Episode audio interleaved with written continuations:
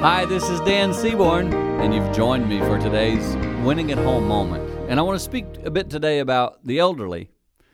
There are a group of people in our society who have white hair and who have incredible wisdom, and we quite often blow them aside. We don't take time to listen to what they would say. Do you know that many times when I've sit and talked with an elderly person, I've thought to myself, wow, they get it a lot more than I'm thinking they get it. and I'm moving toward that way myself. So maybe I'm representing me today by saying I think it would behoove us, it would help us if we took more time to listen to those who are a little older. They've been around, they've seen it all.